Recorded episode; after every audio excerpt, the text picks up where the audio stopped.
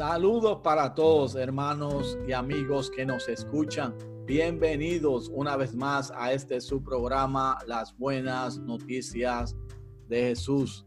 Les habla este su hermano y amigo Miki Rivera, dándole un abrazo en el amor de Jesucristo. Saludos también para todos los que nos escuchan desde México, California, desde la Florida, Puerto Rico y también los que nos ven a través de Facebook, los que nos ven a través de YouTube y un abrazo a los que luego estarán escuchando a través del podcast Las Buenas Noticias de Jesús, que por la gracia del Señor ya está llegando a más de 15 países. Estamos muy agradecidos del Señor y en esta noche estaremos comenzando con una nueva serie de presentaciones acerca de la vida del rey David y las enseñanzas y principios bíblicos que podemos disfrutar de ella. Por eso, hermanos, no se vaya de ahí, quédese con nosotros porque Dios le ha de bendecir. Oramos al Señor en esta hora. Padre, te doy gracias, Señor, por esta oportunidad. Te doy gracias por esta eh, presentación acerca de tu palabra, por los diferentes medios que nos permites que tu nombre sea exaltado, sea glorificado en esta noche y que traigas bendición a través de tu palabra para todos los que escuchan y para todos los que ven en el nombre de Jesús. Amén. Ya rápidamente vamos a compartir la pantalla porque quiero que no solamente escuches, sino para aquellos que tienen el privilegio de ver, puedan seguirme a través de estas presentaciones y ilustraciones que estaré haciendo en esta noche. La historia del rey David. El rey David se menciona en la Biblia, en la Biblia, perdón, como un hombre según el corazón de Dios. En primera de Samuel 13, 14 dice así: Mas ahora tu reino no será duradero Jehová se ha buscado un varón conforme a su corazón, refiriéndose al rey David, al cual Jehová ha designado para que sea príncipe sobre su pueblo, por cuanto tú no has guardado lo que Jehová te ha mandado. Y la Biblia está mencionando aquí este pasaje en relación al rey Saúl que desobedeció a Dios, por eso lo veremos a través de esta presentación. En el Nuevo Testamento, en Hechos capítulo 13, versículo 22, hablando el, el, perdón, el apóstol Pablo dice así, quitado este, les levantó por rey a David, de quien dio también testimonio diciendo, he hallado a David, hijo de Isaí, varón, varón conforme a mi corazón, quien hará todo lo que yo quiero, una vez más refiriéndose a el rey David. Así que David era un hombre según el corazón de Dios. Una de las cosas que vamos a ver en estas presentaciones es que David no era perfecto, David era humano como tú y yo, cometió errores como tú y yo, le falló a Dios como le fallamos tú y Dios, tú y yo, pero lo que hacía que se le mencionase a David como un hombre según el corazón de Dios es que cuando le fallaba a Dios, reconocía su pecado, reconocía sus errores y se humillaba delante del Señor y Dios lo honró por eso. Hay dos personajes principales en el comienzo de la historia de David.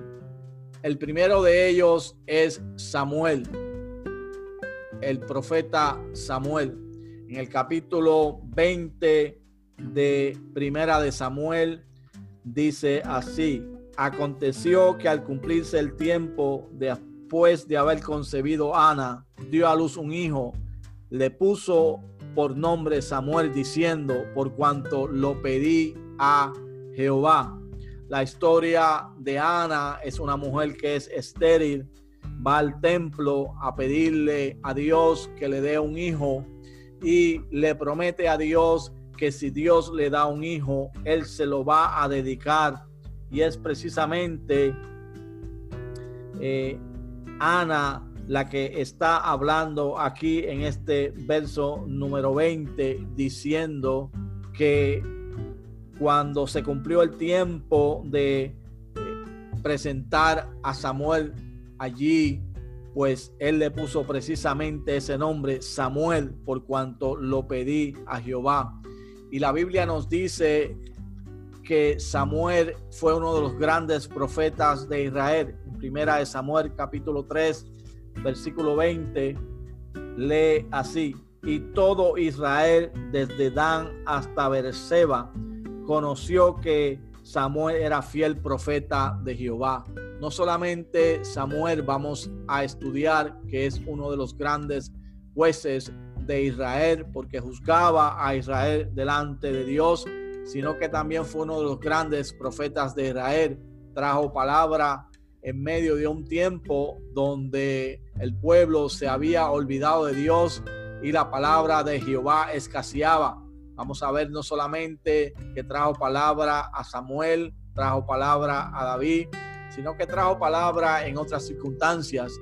E incluso cuando estudiemos los colegios, el colegio de los profetas, nos vamos a dar cuenta de que Samuel tuvo una influencia tan y tan grande que se dedicó a fundar esta escuela para que otros pudieran escuchar acerca de las enseñanzas de la Torá y que pudieran meditar en la poesía y en la canción y que pudieran ser instrumentos de Dios cuando Dios los llamare a, a, a poder ejecutar el oficio de profetas. Y Samuel fue un gran hombre de Dios en la Biblia.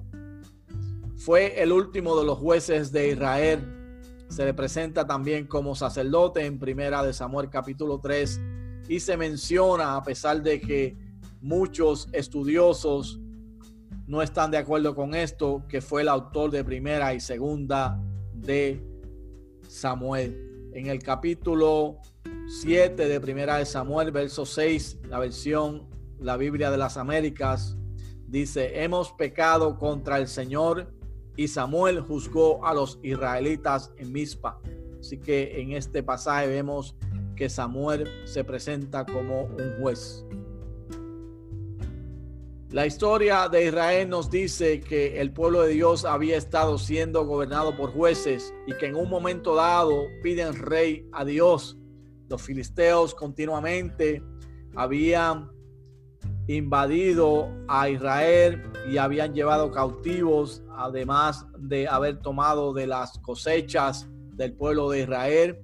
Y ya Israel estaba cansado de esto y no quería más jueces. Por lo tanto, como eh, para tener un rey había que tener un ejército el rey iba a tener un ejército que los pudiera defender. Esa es una de las razones por la cual el pueblo pide un rey a Dios. Y cuando el pueblo pide un rey a Dios, Samuel se puso triste, vino donde Dios y oró a Dios. Y Dios le dijo que se estuviera tranquilo porque no era a él a quien rehusaban o rechazaban, sino que era a Dios mismo al que estaban rechazando y al que estaban rehusando. Allí en el verso 19 de Primera de Samuel 8 dice, pero el pueblo no quiso oír la voz de Samuel y dijeron, no, sino que habrá rey sobre nosotros. Y en esta versión, la Biblia las Américas, que tengo enfrente de mí, dice, no obstante, el pueblo rehusó oír la voz de Samuel y dijeron, no, sino que habrá rey sobre nosotros. Eh, hay una gran enseñanza en este verso y es que muchas veces el hombre de Dios piensa que cuando trae palabra de Dios, cuando es boca de Dios, vamos a través de estos estudios también ver que el profeta era uno de los dones antiguo testamentario que era llamado por Dios y que se convertía en voz de Dios, que se convertía en el naví, en el vocero de Dios. Y Samuel en esta situación de rechazo del pueblo, del consejo que él le dio, diciéndole que el rey le iba a poner impuestos y que iba a llevar a sus hijos al frente de guerra. Cuando se rechaza su voz, el profeta va triste donde Dios ora a Dios y Dios, como les he mencionado, le dice que no se preocupe porque es a él a quien ha rechazado. A veces pensamos que cuando rechazamos al hombre de Dios, solamente estamos rechazando al hombre, pero tenemos que tener mucho cuidado porque muchas veces estamos rechazando a Dios y cuando rechazamos a Dios hay consecuencias sobre nuestras vidas. Es precisamente lo que se menciona aquí en este capítulo 8 Samuel le dice del 10 en adelante todas las palabras que Dios le había eh, dado y le dice así del, del 11 en adelante. Dijo pues, así hará el rey que reinará sobre vosotros. Tomará vuestros hijos, los pondrá en sus carros y en su gente de a caballo, para que corran delante de su carro. Y nombrará para sí jefes de miles y jefes de cincuentenas los pondrá a sí mismo a quedar en sus campos y, y a sus mieses y a que hagan sus armas de guerra y los pertrechos de sus carros. Tomará también a vuestras hijas para que sean perfumadoras, cocineras y amasadoras. Asimismo, tomará lo mejor de vuestras tierras, de vuestras viñas, de vuestros olivares, y los dará a sus siervos. Diezmará vuestro grano y vuestra viña para dar a sus oficiales, a sus siervos, tomará vuestros siervos y vuestras siervas, vuestros mejores jóvenes y vuestros asnos, y con ellos hará sus obras. Diezmará también vuestros rebaños y seréis sus siervos.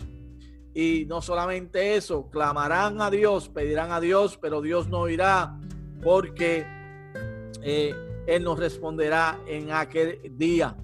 Y a pesar de haber escuchado todas estas consecuencias de que habrá impuestos, que tomará sus hijos, que tomará sus hijos, el pueblo no escucha a Samuel y les dice lo que les he leído. No, sino que habrá rey sobre nosotros. Tenemos que tener mucho cuidado con estas actuaciones cuando rechazamos a Dios y cuando rechazamos el hombre de Dios. Entonces Dios selecciona a Saúl como rey de Israel. Dios selecciona a Saúl como rey de Israel. Primera de Samuel capítulo 9 versos 15 al 17 dice así. Antiguamente cualquiera que iba a consultar a Dios decía así, venid y vamos al vidente, porque al que hoy se llama profeta, entonces se le llamará, se le llamaba vidente. Dijo entonces Saúl a su criado, decís bien, anda, vamos. Y fueron a la ciudad donde estaba el varón de Dios. Y cuando subían por la cuesta de la ciudad, hallaron unas doncellas que salían por agua, a las cuales dijeron, está en este lugar el vidente. Ellas respondiendo dijeron, sí, helo delante de ti. Date prisa, pues porque hoy ha venido a la ciudad en atención a que el pueblo tiene hoy un sacrificio en el lugar alto. Cuando entréis en la ciudad, le encontraréis luego, antes que suba al lugar alto a comer. Pues el pueblo no comerá hasta que él haya llegado, por cuanto él es el que bendice el sacrificio. Después de esto comen los convidados. Subid pues ahora, porque ahora le hallaréis. Ellos entonces subieron a la ciudad y cuando estuvieron en medio de ella, y aquí Samuel venía hacia ellos para subir al lugar alto. Y estos son los versos principales, los cuales quiero que prestes atención. Y un día antes que Saúl viniese, Jehová había revelado al oído de Samuel diciendo, mañana a esta misma hora yo enviaré a ti un varón de la tierra de Benjamín, al cual ungirás por príncipe sobre mi pueblo Israel y salvará a mi pueblo de mano de los filisteos, porque yo he mirado a mi pueblo por cuanto su clamor ha llegado hasta mí. Y Luego que Samuel vio a Saúl, Jehová le dijo, he aquí, este es el varón del cual te hablé, este gobernará a mi pueblo. Vemos que Saúl es entonces designado rey de Israel y en el capítulo 10 del libro de Primera de Samuel dice así, tomó entonces Samuel una redoma de aceite, la derramó sobre su cabeza y lo besó y le dijo, no te ha ungido Jehová por príncipe sobre su pueblo Israel. De manera que Saúl de la tribu de Benjamín es nombrado rey de Israel y comienza a ejercer su reinado. Dice la Biblia que el Espíritu de Dios vino sobre él en el versículo 6. Entonces el Espíritu de Jehová vendrá sobre ti con poder y profetizarás con ellos, serás mudado en otro hombre. Es así como Samuel lo unge como primer rey de Israel en Gilgal. Así que todo el pueblo fue a Gilgal y allí en Gilgal hicieron rey a Saúl delante del Señor. Primera de Samuel, capítulo 11, versículo 15. Vemos aquí una pequeña ilustración acerca de cómo la historia nos va llevando hasta este momento en que Samuel unge a Saúl como rey. Vemos que Moisés sale de la tierra prometida con el pueblo. Están en el monte Sinaí donde reciben instrucciones para cómo el pueblo debía de conducirse delante de Dios, cómo el pueblo debía de ejercer su ministerio religioso y su ministerio sacerdotal, ya que Dios llama en Éxodo capítulo 19 a todo el pueblo de Israel para que sea un reino de sacerdotes, para que intercedan delante de las demás naciones y para que presenten ofrenda a Dios para que estas naciones puedan escuchar acerca de las grandezas de Dios. El pueblo entonces está 40 años alrededor del desierto. Finalmente Moisés muere y bajo el mandato de Josué cruzan el río Jordán, se establecen en la tierra prometida y vemos, como les mencioné anteriormente, el ejercicio de los jueces y e Israel demanda a un rey y el gobierno cambia de una teocracia a una monarquía y Saúl es nombrado rey de Israel y Saúl reina en Israel por aproximadamente 40 años. Pero vamos a ver que es un reinado que tiene muchos problemas porque Saúl se empecinó en desobedecer a Dios consecuentemente y Dios desecha a Saúl y por eso es que David es escogido como rey. Pero sigamos con la historia de el rey David.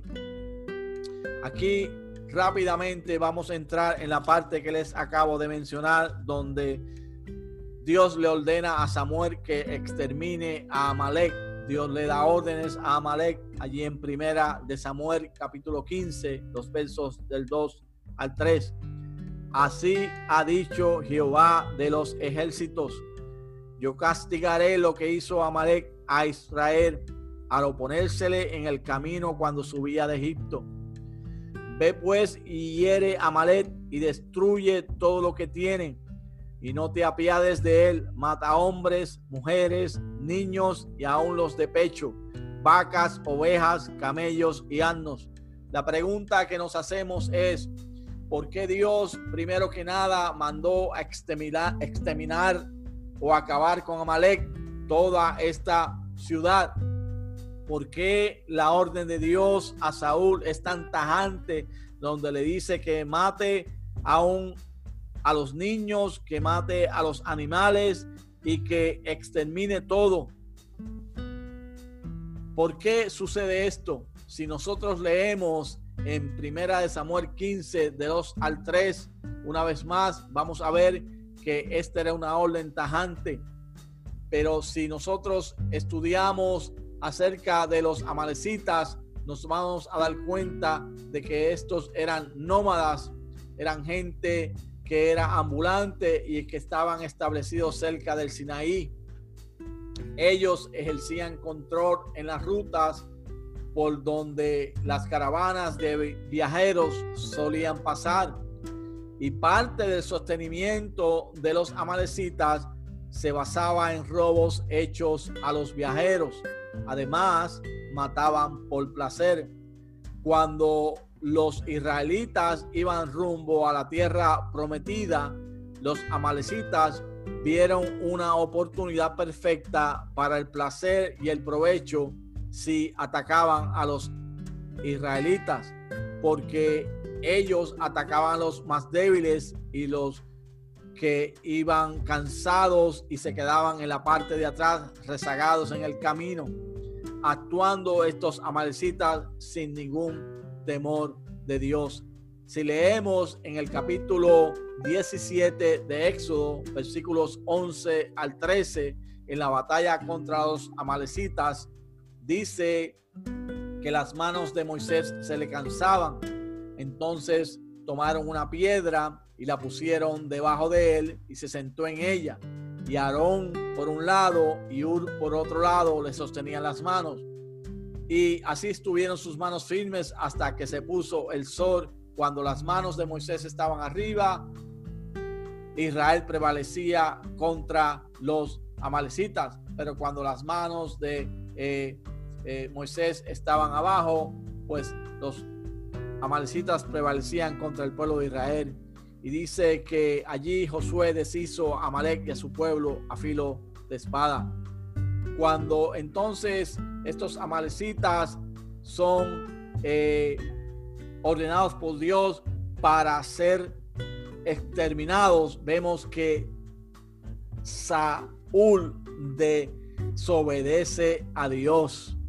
Dice en, en 1 Samuel 15, 14, pero Samuel dijo, que es este balido de ovejas en mis oídos y el mugido de bueyes que oigo. ¿Por qué dijo Samuel esto?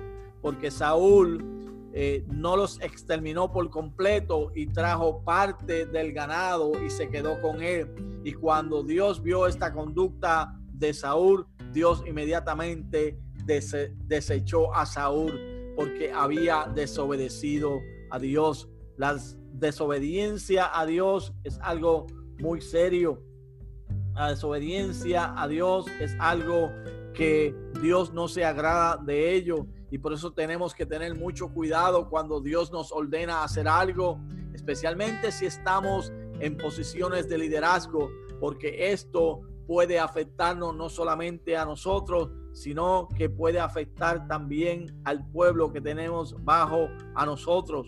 Por eso eh, vemos que Dios desobedeció a Saúl.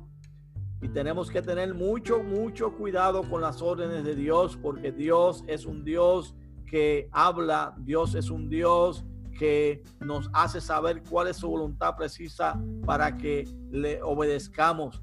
Y cuando entonces Dios desecha a Saúl, vemos que rápidamente sube a escena David.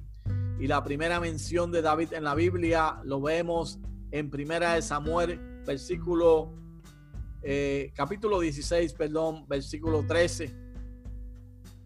Primera de Samuel 16, 13, cuando la historia nos menciona que Samuel está llorando por Saúl porque Dios lo desecha y entonces Dios le ordena a principios de este capítulo que deje de llorar, que llene su cuerpo de aceite, que vaya a Isaí de Belén, porque de uno de sus hijos Dios ya ha escogido a un nuevo rey.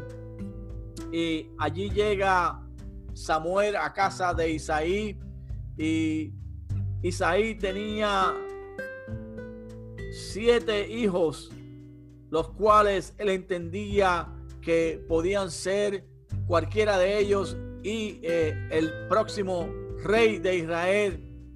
Pero todos van pasando por delante de Samuel y Dios le dice a todo y a cada uno de ellos que no es el hombre, ninguno de ellos que Dios ha escogido, porque como dice en la palabra del Señor en el verso 7, Dios no mira lo que está delante de los ojos de los hombres, sino que Dios mira el corazón. Y entonces Dios escoge a David finalmente cuando Samuel le pregunta a Isaí que si ese eran todos sus hijos, él le dice, todavía queda uno que está en el campo cuidando a las ovejas, queda el menor.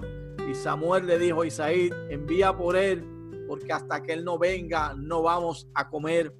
Y cuando envían por él en el verso 12 y se hace entrar a este muchacho delante de Samuel, nos dice la Biblia que era rubio, era hermoso de ojos y de buen parecer. Y Dios entonces le dijo a Samuel, levántate y úngelo porque este es.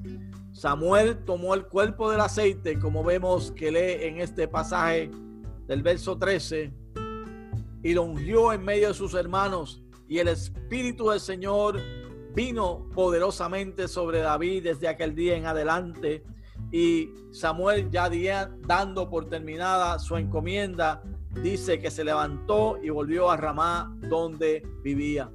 Amados y hermanos que nos escuchan, tenemos que también tener mucho cuidado cuando juzgamos por lo que vemos. A veces vemos a personas que hablan muy bien, que hablan muy bonito, que están muy preparados, que eh, pensamos que Dios está con ellos o que los ha escogido para realizar una labor y tendemos a ensalzarlos, tendemos a engrandecerlos sin reconocer y entender que el que llama, el que capacita y el que escoge es Dios y que Dios, como dice allí en el verso número 7, Dios no mira lo que está delante de los ojos del hombre, porque Dios no mira lo que mira el hombre, pues el hombre mira lo que está delante de sus ojos, pero Dios mira el corazón.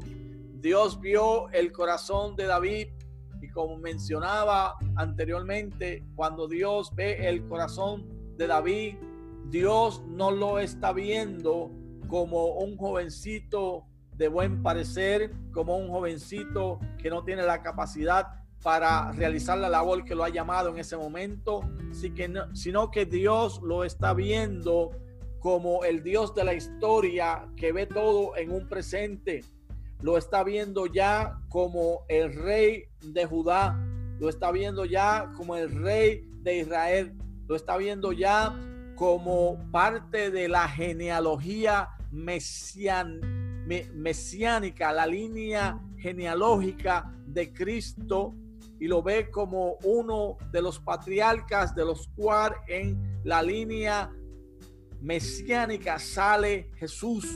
Por eso Dios le da todas las experiencias que le da para que pueda realizar la función que tenía que realizar.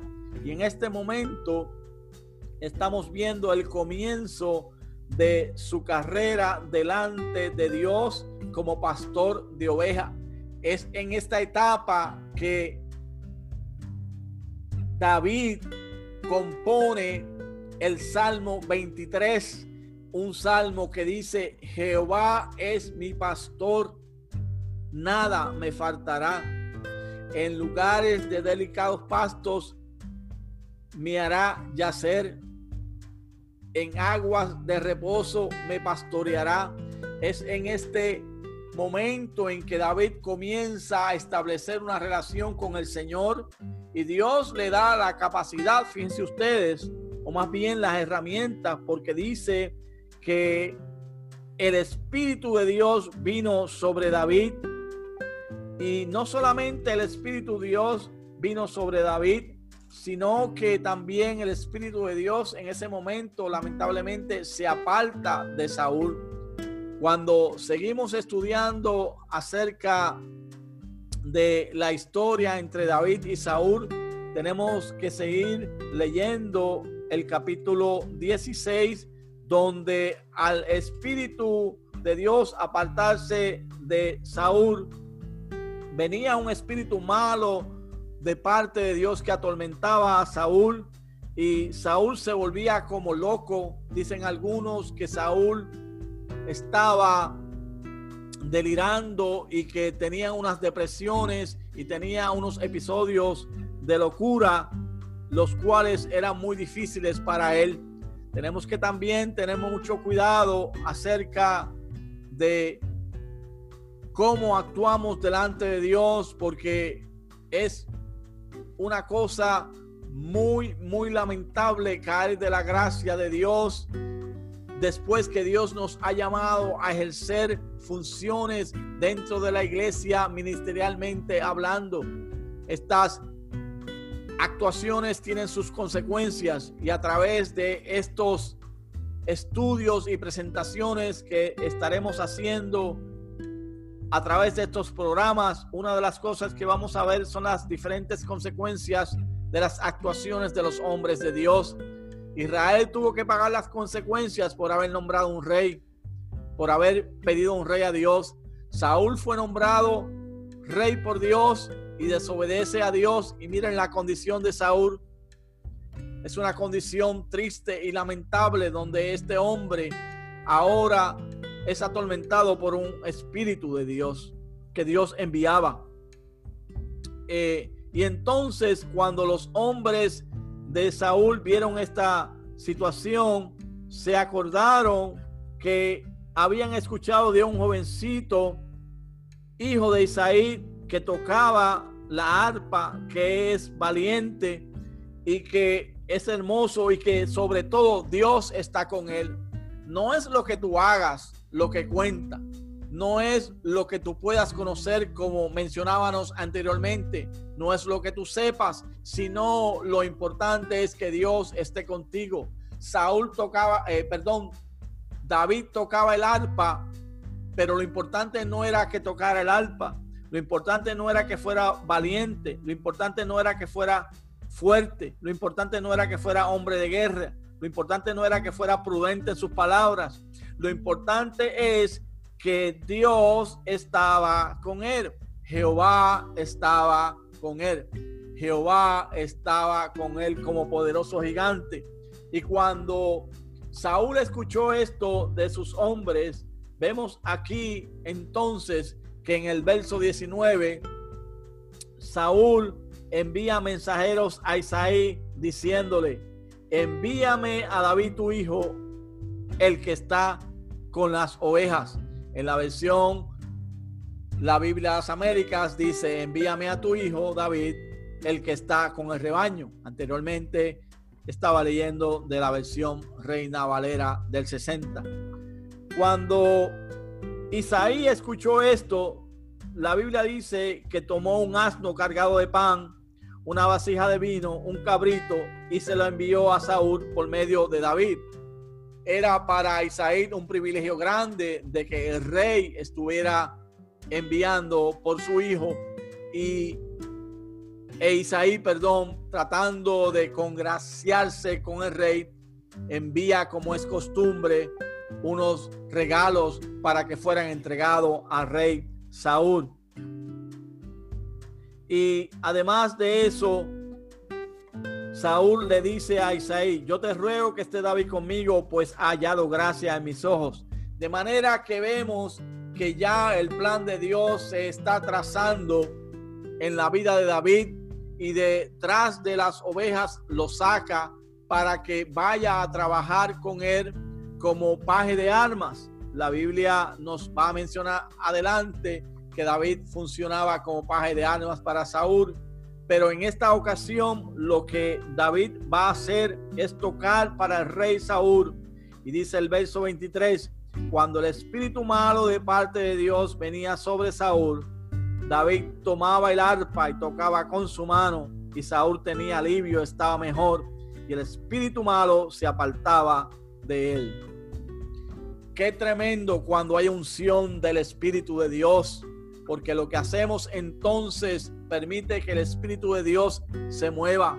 Por eso es tan importante que nuestra vida sea una vida llena del Espíritu, que nuestra vida sea una vida donde oramos continuamente a Dios, donde nuestra vida ayunamos continuamente a Dios y nos ponemos en la brecha por los enfermos, por los endemoniados, por los que están atrapados, por los que no tienen esperanza, para que Dios entonces tenga misericordia, como tuvo misericordia cuando en el libro de Ezequiel dice que un hombre se puso en la brecha para interceder por el pueblo.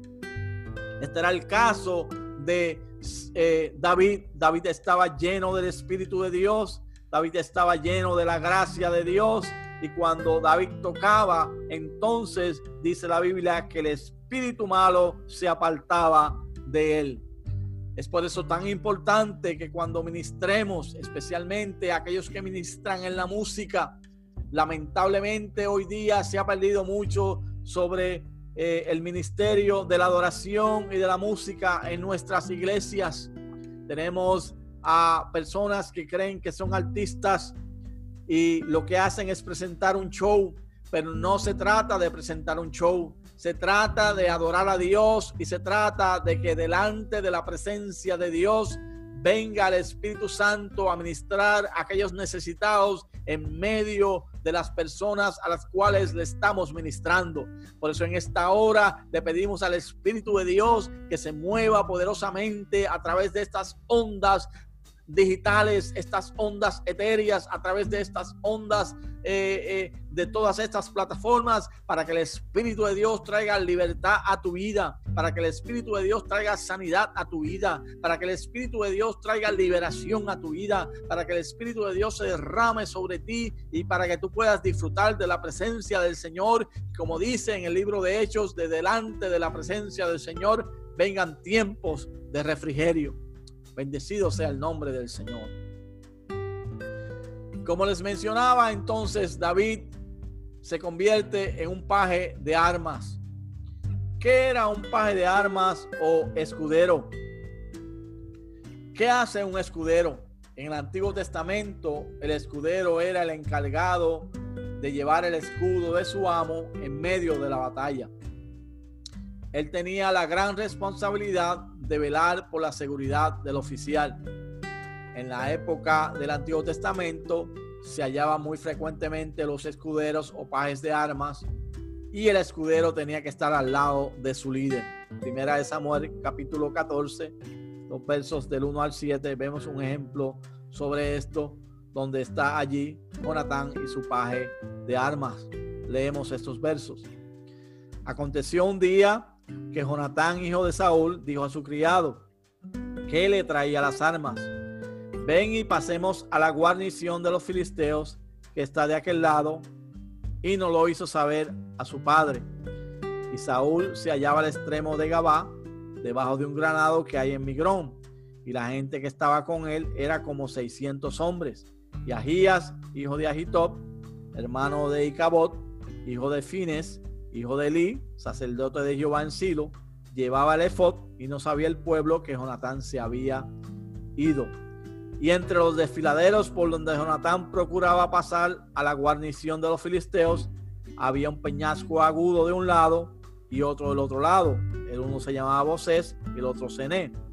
Uno de los peñascos estaba situado al norte, hacia Mignas, y el otro al sur, hacia Gabá. Dijo pues Jonatán a su paje de armas, ven, pasemos a la guarnición de estos incircuncisos, quizás haga algo Jehová por nosotros, pues no es difícil para Jehová salvar con muchos o con pocos. Y su paje de alma le respondió, haz todo lo que tienes en tu corazón, ve pues, porque estoy contigo a tu voluntad.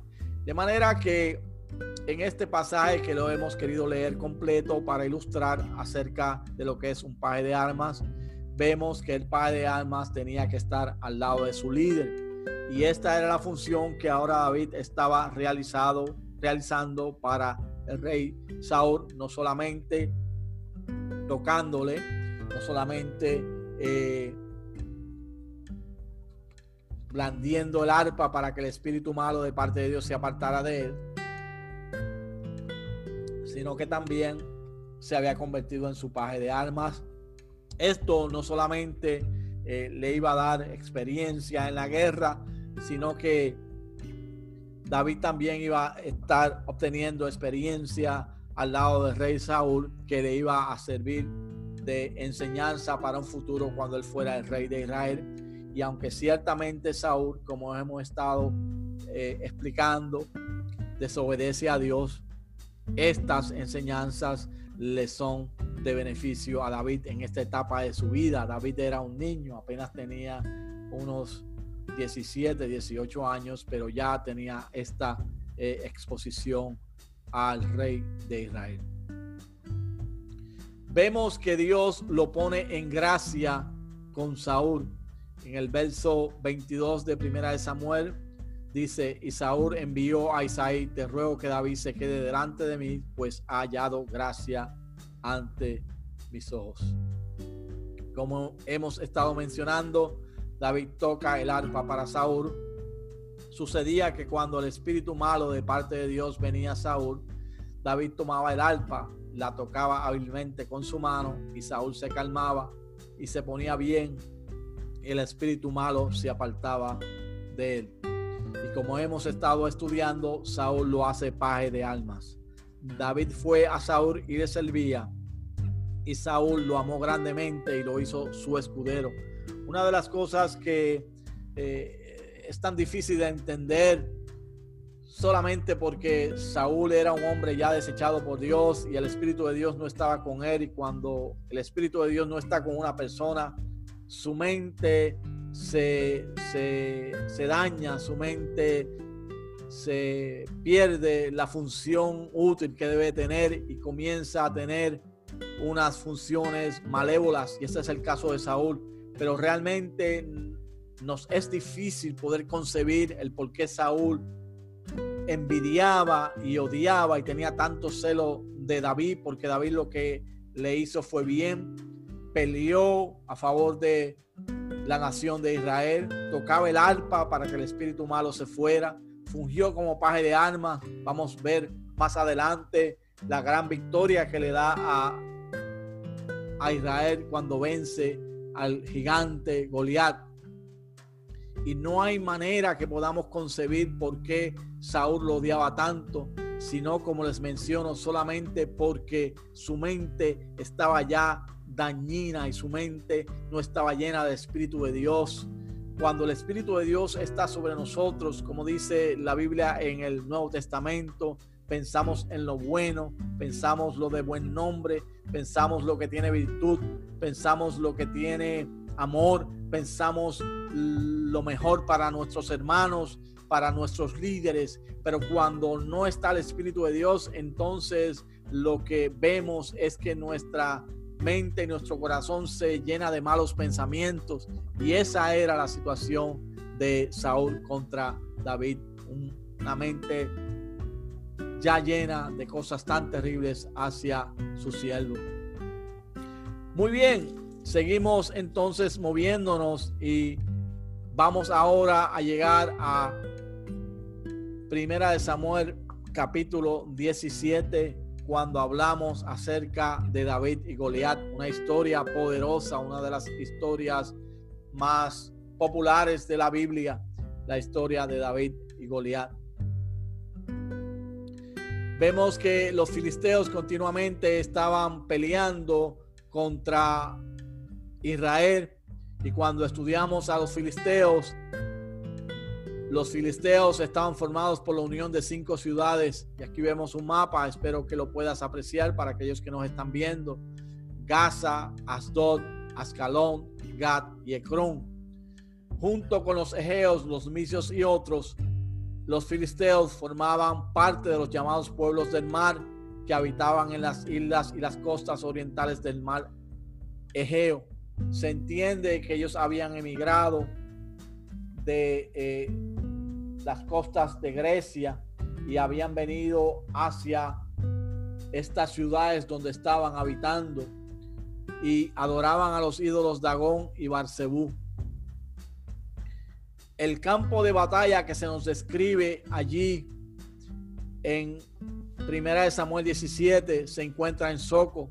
Soco era un pueblo que estaba a unos 20 kilómetros al oeste de Belén, en la Céfala de Judá, y a unos 5 kilómetros al este de Aseca. Aseca, por su parte, era un lugar pequeño en las cercanías de Soco y estaba situado en la entrada occidental del valle de Ela. Y Efes o Paz Damín es la porción de sangre situado entre los otros dos lugares mencionados, Aseca y Soco. Gad junto con Asdad, Gaza, Ascalón y Ecrón formaban la llamada Pentapolis Filistea o los cinco ciudades eh, que componían a los filisteos. Y nos dice en el primer verso de Primera de Samuel 17 que los filisteos juntaron sus ejércitos para la guerra y se congregaron en Soco, que es de Judá, y acamparon entre Soco y Azteca, que es Efes Damín. Como ya le hemos explicado, estas ciudades quedan aquí en esta región.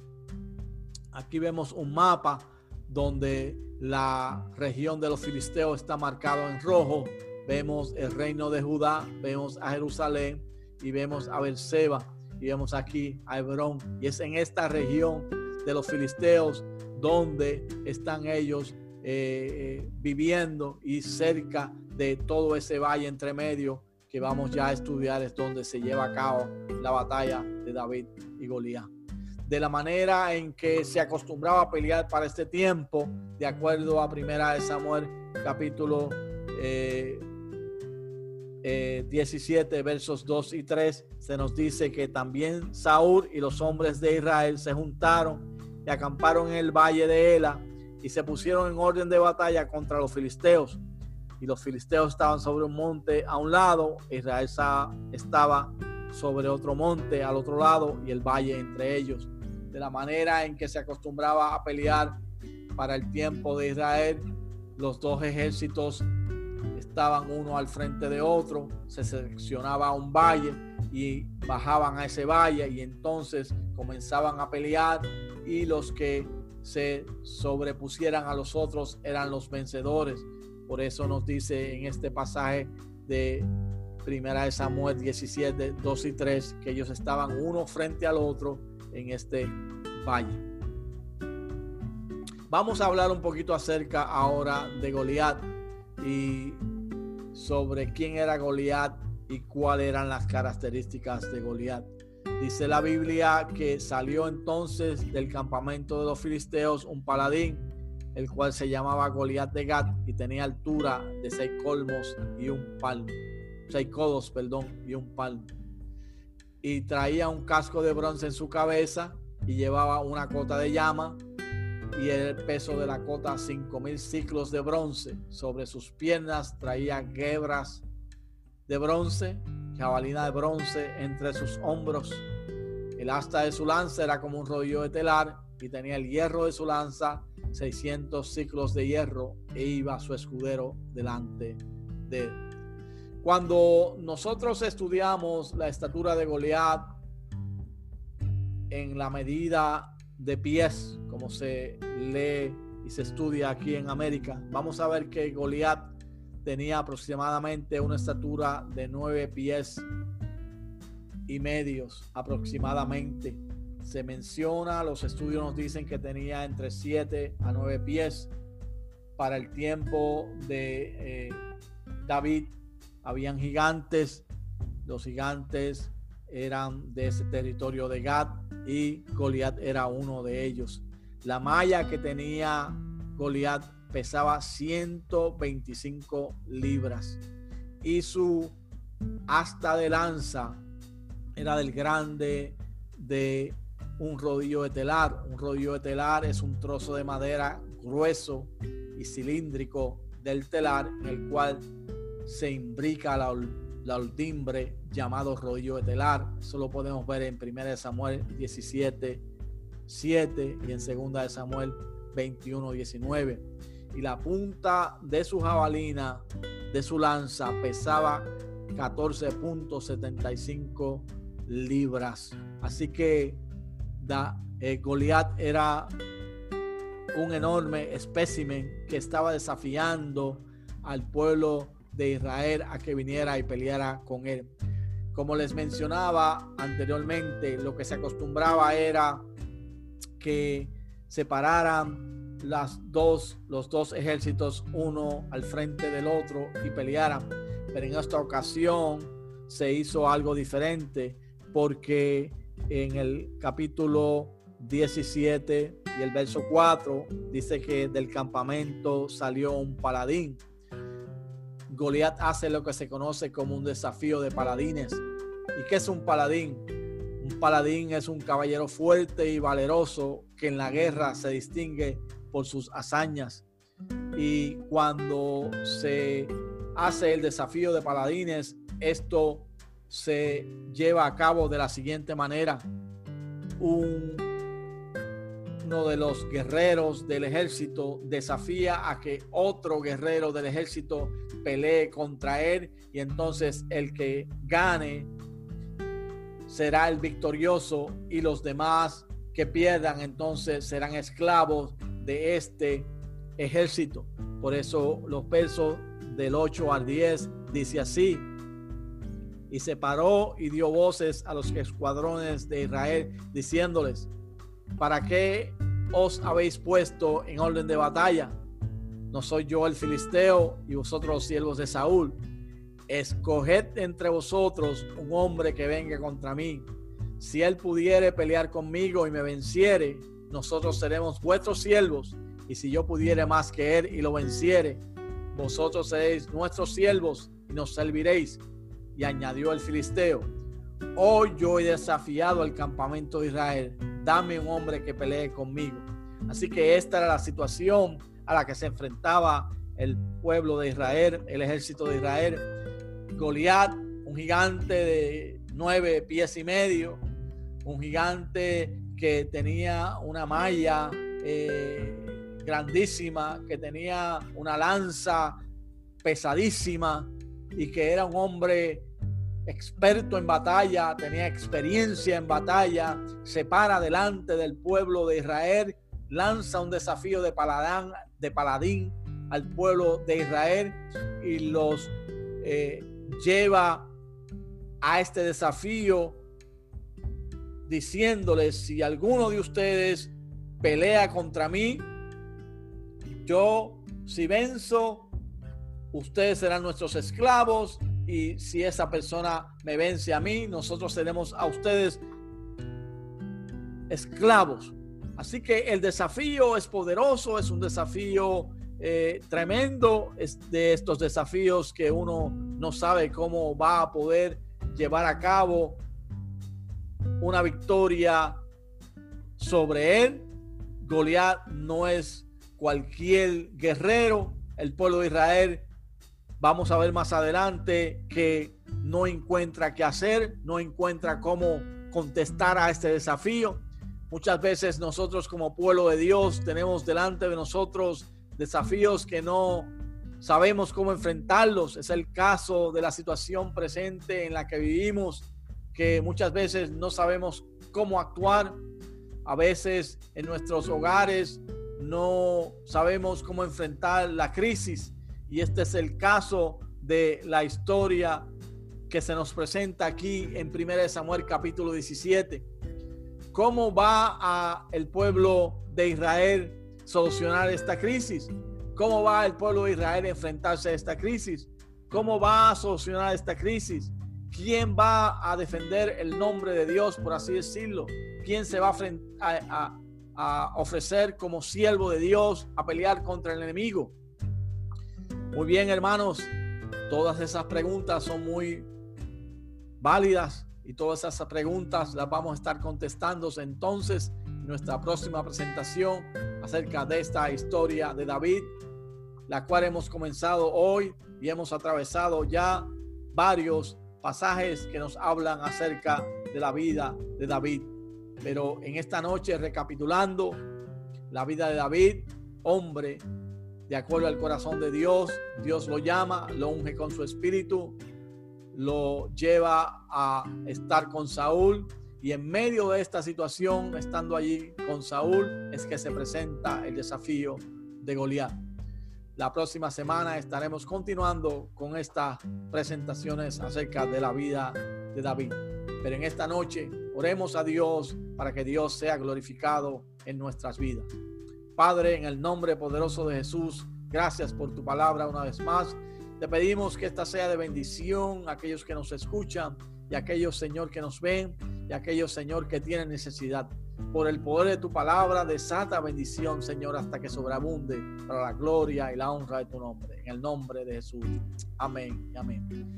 Bien, amados hermanos, una vez más, una presentación del programa Las Buenas Noticias de Jesús por este su hermano y amigo Mickey Rivera. Les invitamos para que estén con nosotros el próximo jueves a las 7 de la noche por Holy Fire Radio, por Facebook Live, por YouTube y por las diferentes plataformas. Pedimos la oración. Si algunos de ustedes se quieren comunicar con nosotros, lo pueden hacer a través del correo electrónico fan para las naciones arroba gmail.com fan para las naciones arroba nos gustaría escuchar de ustedes. Si desea enviarnos un mensaje por whatsapp. Lo puede hacer a través del 912 674 0211 whatsapp 912 674 0211 así que será hasta la próxima semana.